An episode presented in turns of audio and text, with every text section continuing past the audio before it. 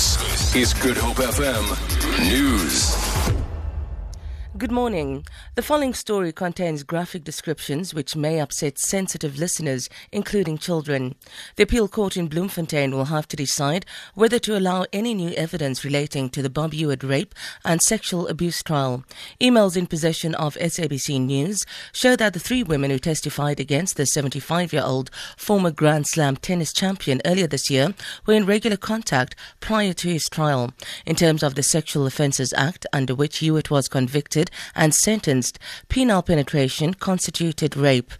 Any other sexual abuse was defined as indecent assault with a 20 year statute of limitation. However, in the correspondence, one woman repeatedly asks whether any other type of penetration would constitute rape. The other woman says that if penile penetration did not occur, there would be no backlash in South Africa. Legal expert Llewellyn Curlewis says uh, it's too early to tell what impact the documents could have on Hewitt's appeal process. The court might just as well find that even with the existence of that uh, statement, emails that is in existence, the new information, that does not uh, alter the credibility of those witnesses to such an extent that a court should disregard the totality of the evidence and concur and confirm the, the judgment by Judge Bam. So um, in this instance, it's, it's, it's a question of fact. Uh, everything must be taken into consideration simultaneously to be attended to by the, the, the Court of Appeal. Bob Hewitt's defense team says it will officially request the documents from the SABC before returning to the Supreme Court of Appeal.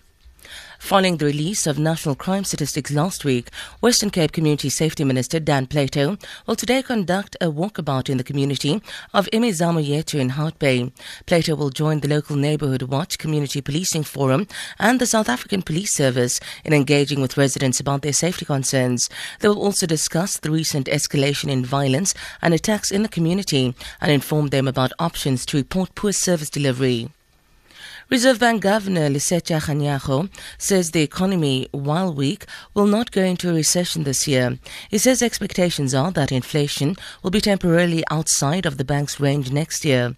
The Reserve Bank has already lowered its 2015 economic growth forecast to 1.5%. Inflation is expected to end the year at an average of 4.4%. Kganyago says risks to the inflation forecast are prevalent, with the rand declining roughly 20% this year against against the US dollar. He also cited electricity prices and higher wage agreement settlements as threats to high inflation. He says interest rates should not rise through the first quarter of next year. South Africa's polar research vessel, the SA Agulhas 2, will this morning return to Cape Town from Gough Island. Aboard the vessel will be the Gough 60 expedition team, made up of scientists, officials of the Environmental Affairs Department, and others from the Public Works Department. They left for Gough Island last September. The team spent more than a year at the base conducting critical research, including the effect of climate change. For Good Hope FM News, I'm Sandra Rosenberg.